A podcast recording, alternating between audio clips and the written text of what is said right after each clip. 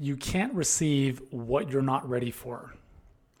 I remember sitting at a Christmas dinner years ago with my extended family and hearing the words come out of my sister in law's mouth almost made me fall off my chair. I hope she's not listening to this, but if she is, that's okay as well. And it went something along the lines of this. She started to describe her perfect house and this amazing life. And I was like, wow, this is inspiring. And then she proceeded to say, and all of this is going to happen when I win the lottery. And I almost fell off my chair.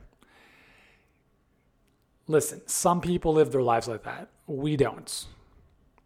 And the reality is, winning the lottery, you know, listen, that's great, right? But you don't become a better person or a different person in the process, which is why many times, statistically, most people who win the lottery end up losing all of the money because they don't have the habits in the first place to acquire the money on their own. And so when they have this windfall of cash, they just blow it, right? So essentially, lottery winners aren't able to keep what they won because they're not ready to receive it. Now, you might say, okay, if they're not ready to receive it, then how did they win in the first place? That's a good question. I don't have an answer to that. But what I do know is that one of the toughest lessons that I've had to learn is this very one is at any given moment in my life, we or I, we can only handle, we can only receive what we can handle. Let me repeat that. Whatever you receive at any given moment is all you can handle. Uh, an example that comes to mind is a story I heard T. Harv Eker tell years ago. He, used the example of a, um, of a parent who takes their son to get some ice cream. And the son is like, Yeah, like I want the chocolate. I want the chocolate. Yeah, let's, let's, I want that one. So the father gets him a scoop of chocolate and they leave the ice cream parlor. And the son takes a lick of the ice cream and the ice cream flips off the cone and falls onto the floor. And the son starts whining and complaining. He's like, I want another one. This time I want two. That's not fair. And so, what does the father do? I guess that's a philosophical question, isn't it? Well, in this case, as we're talking about spiritual principles, if you will, is the child is not able to get two because he can't handle one. And this can be a bitter pill to swallow sometimes because what this means is it means it means taking extreme ownership of your life. It means, listen, man, if um, you're not great at managing money, don't expect more to come to you. This is what I what I had to tell myself years ago. I remember when I first started my business, I didn't want to look at my numbers. I didn't, you know, want to know how much I was paying in taxes. I didn't manage my cash flow properly. Is it any wonder that I wasn't able to get more of it? So in order to have we must we must be able to manage the small before we can manage the big right and this whole concept of we can only get what we can handle at any moment if you have a cup that can only hold eight ounces you can only receive eight ounces of water if you have a bucket that can hold a gallon then you can receive one gallon of water. And so the idea here is that we want to expand our cup. We want to go from a cup to a bucket. And how do we do that?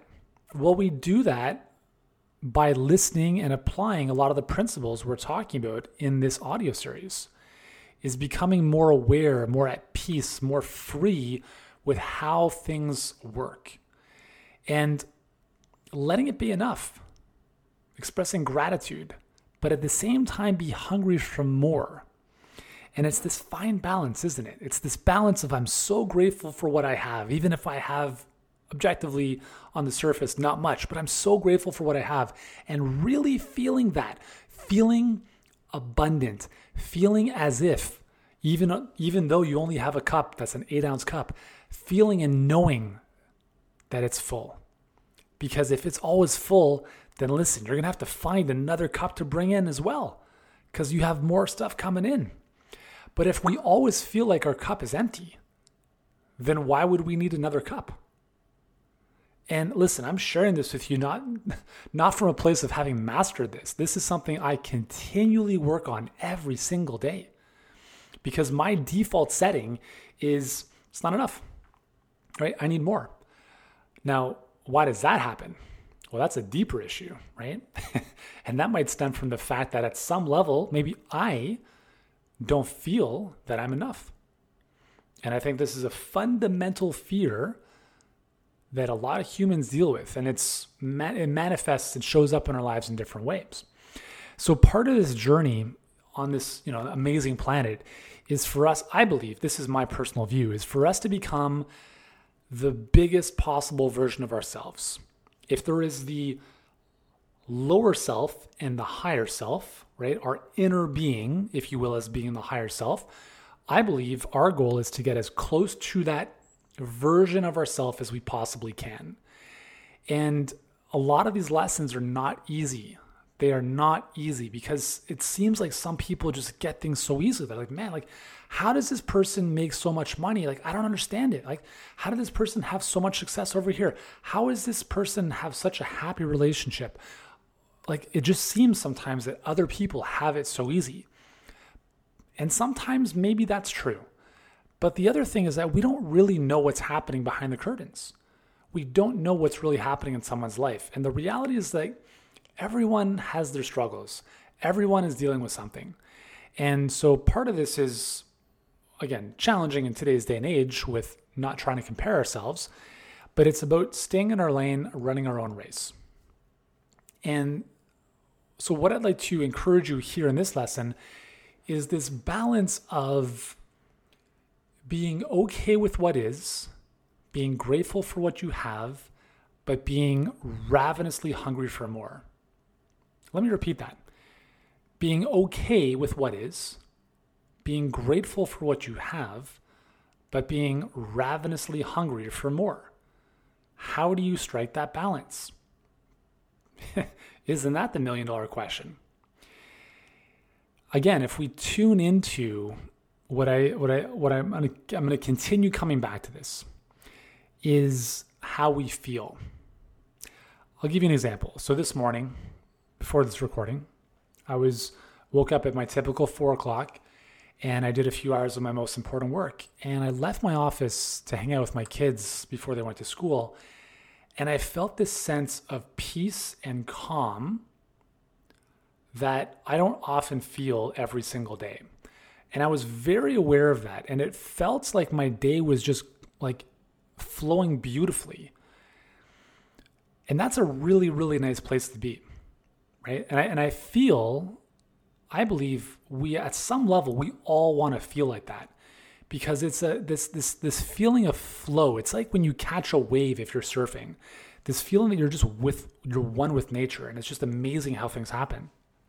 Versus the times where you feel frantic and stressed and out of time and pressured and you're frantically trying to get things done because you know you don't have enough of what you want and therefore you're working harder and harder and harder to get more of it. And uh, listen, like I know like there's a time and place to work hard. There is. But what I want to suggest here is that we need to be able to create space in order for more of that stuff to come in. And it's very important to create space through feeling. Remember, uh, I'm going to talk about this over and over again. And remember, a lot of these lessons are as much for me as they are for you. So, if we think of the analogy of the eight ounce cup, how do we how do we become more receptive? How do we turn that eight ounce cup into a 16 ounce cup or into that one gallon bucket? Well, the first thing we need to do is we have to feel good no matter what. This is very, very important. If there was nothing else you did in life from, from kind of a spiritual perspective, I think if you just got this and did your best to live this, man, your life would transform for the better is not making how you feel conditional upon external circumstances. I'll be happy when, right? That saying, that's an example of this is we must find a way to feel good no matter what. Because if we're always waiting for things to happen in order for us to feel good, then we're always at the mercy for those things. And if they don't show up, we feel crappy. And I understand this is not easy, right? How are you supposed to feel happy if what you if what you want you don't have? Because when you set an intention, you're setting tension. You're creating tension. You're where you are and where you want to be, right? The further where the the further away where you want to be is, the greater the intention. And the greater the intention, the more in tension you are. So, how are you supposed to feel good no matter what when you have so much tension? There's so much of a gap from where you are to where you want to be. That's the secret. And that's about being okay with how things are because you know, you know everything is happening for you, not to you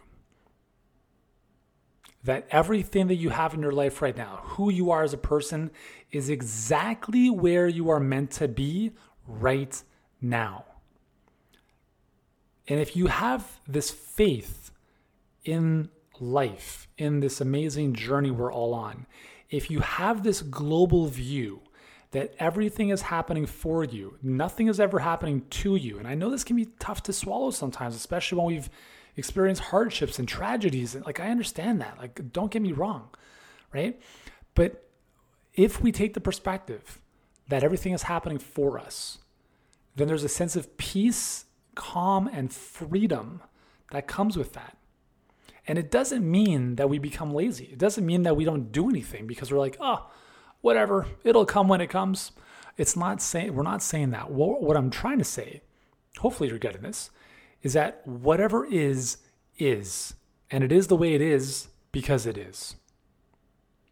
And if it could have been different, it would have been different. But it isn't, and it wasn't different. Therefore, how it is is exactly how it's supposed to be.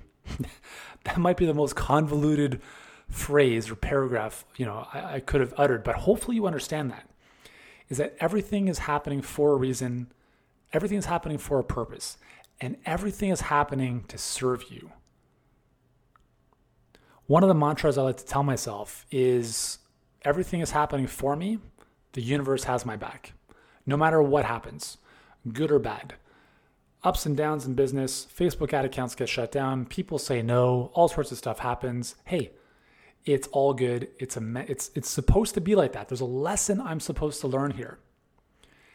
So, being able to feel good no matter what comes from this place of like, you know what?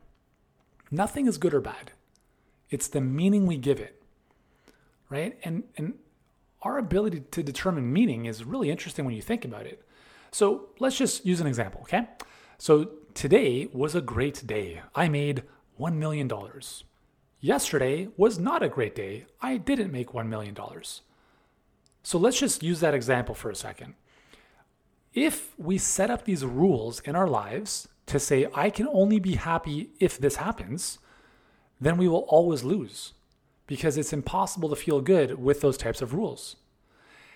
So, again, in that fictitious example, this individual says, I can only be, I'm happy today because I had an amazing day, lots of money came in. But the day before was a crappy day because no money came in. And that's that's challenge. That's a challenge, right? And so we need to find a way to to set the game up to win we need to reestablish the rules. And maybe those rules are this. I don't know. I'm just going to give an example. Today was an amazing day because I woke up and I'm in great health and I woke up beside the woman I love and I've got four amazing kids. Maybe that is really what matters. And I, I again, like, I'm not I'm not saying that I've experienced this, but you know, we we've heard of people who've had near-death experiences, and I'll tell you uh, one of the ones that was relatively recent for me as of this recording was watching a Formula One race and seeing one of the drivers almost lose his life. Um, veered off the track, ran into one of the walls, and his car exploded. And like I've never seen that in my life of watching Formula One. And he got out of the car and walked away from the accident. Like it's it's a miracle that he lived. He only had a couple burns on his hands. And he one week later did an interview with uh, Sky Sports before one of the next races and to see how joyful and happy he was was really it was amazing.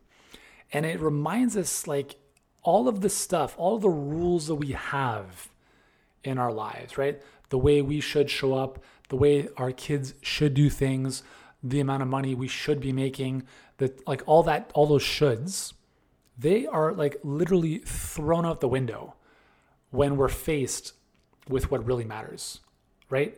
In this example, this this driver Romain Grosjean was faced with impending death, right? Engulfed in flames. Do you think he cares about any of that stuff? No. He knew that he he needed to survive for his kids.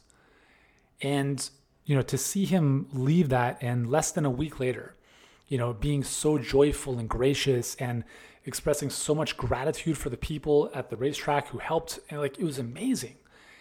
And it's unfortunate that so many of us need to have these experiences in order for us to in order for a lot of us to truly appreciate what really matters. Now, listen, like I wish that upon no one.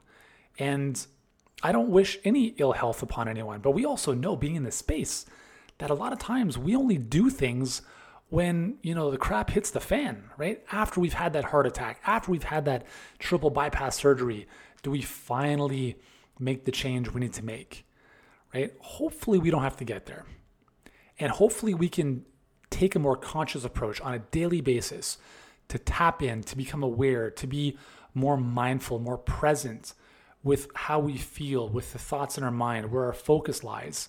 Because if, if we can just choose to find beauty in the simple things and find joy no matter what, life becomes a lot more enjoyable to live. And so, this is a long winded answer to how we become more receptive. How do we increase the size of our cup from that eight ounce to that one gallon? Well, the first step is we feel good no matter what. Because if you feel good, you attract more things for you to feel good about. And if you don't feel good, that is a warning sign that more things that you don't want to feel good about are going to come into your life. So, negative emotion is a warning sign. Positive emotion is a positive omen for good things to come. And then the second thing I'll mention here is, and this is, you know, equally as challenging in terms of becoming more receptive, is raising our standards so that we believe that we're truly worth what it is that we want. Because if we don't believe we're worth it, neither will the universe, neither will God, whatever that higher power is for you, right? Because if we don't believe we are worth it, then how are we supposed to quote unquote sell, you know, that amazing force out there that we're worth it? So this this whole idea of self-identity, again, largely shaped from a young age. Right? We we we have this subconscious programming that was installed in us by our parents and influences and all that kind of stuff. And a lot of times, it, you know, some in some people's lives it serves them, and many other people's it doesn't. Sadly, because our parents are not as maybe conscious or mindful as we would have wanted, right? And that gives us the opportunity as parents to maybe, you know, become a little bit better. So I believe that we are all operating or living as a fraction of our true self, right? That inner being, that true self, that higher self. And if we can look at how can I become a bigger version of my how do I, how do I get closer to that higher self? How do I become the true me, the real me? And what that's gonna what that's gonna entail is gonna it's gonna entail being okay with getting uncomfortable. It's gonna be about raising our standards to say, you know what, I deserve this. You know what, I'm gonna push through this you know what? This is uncomfortable, but I'm to do it anyways because why is it that I don't want to do this? Is it because I'm afraid? Is it because of something else? Well, is my true self, my higher self, my bigger self, is that the person speaking here? Probably not. So if I want to move closer to that version of me, the real version of me, I'm going to do this. Because if we can start to look at how we are living our lives and start to raise the bar in different aspects, right? So we're feeling good. We're feeling good on a daily basis to the best of our ability. And yes, like there's definitely times during the day and during our lives we're going to feel crappy. That's okay. But it's the ability to snap out of that, right? To recognize it and change direction, to get a hold of our thoughts and feelings so we can feel good on the average the majority of the time. And so we're feeling good. We're feeling good. We're doing things. Things are unfolding. You know, maybe things are moving a bit more slowly, slowly than we want. All right, great. Well, we're not going to settle there. We're going to continue striving. We're going to continue believing and seeing ourselves, seeing the, the higher version of ourselves unfold. We're going to visualize that future that we want, that bigger version of ourselves from our goals. We're going to we're going to see ourselves from our goals looking back. We're going to operate on a daily basis as if we are, are that person already. A question I love to ask myself is what would my $100 million version of me do in this situation? What would the $100 million version of me think or feel in this situation? Because that's really, you know, replace 100 million with whatever you want, but the real version of you, right? What would the real version of you do in this situation? What would the real version of you believe, feel, think in this situation? Raise the bar not in comparison to anyone else. Raise the bar as you doing your best to get to the higher, truer version of yourself. Because when we're all done on this planet, when this life is over, we're going to have a meeting with that version of ourselves. And in my case, I want that meeting to be like, hey, dude, great job. 99% of the way. Well done. Right? As opposed to, well, you only got 10% of the way. Big gap, maybe next time, right? So use that to fuel you because the the better you can get, the more the more you can become of who you are, right? The better you're going to feel because your true, your inner self, your inner being is always coming from a place of love and joy and purpose and freedom all those positive emotions. That is the real you. All the negative and fear, that's our program, that's our lower self. So, the more we can feel good, the more we can move forward on a daily basis feeling good, we know we're moving closer and living more of our lives as our truer self. And if we can do that, we can start to receive more. Because remember, we get what we focus on. And if we focus on feeling good, and if we focus on what we have and we're appreciative, appreciative of what we have, but still ready for more, that is how we expand our cup. That is how we become more receptive. And that is how we can start to receive more in any given moment. Because now, day after day, we are becoming more. We have expanded.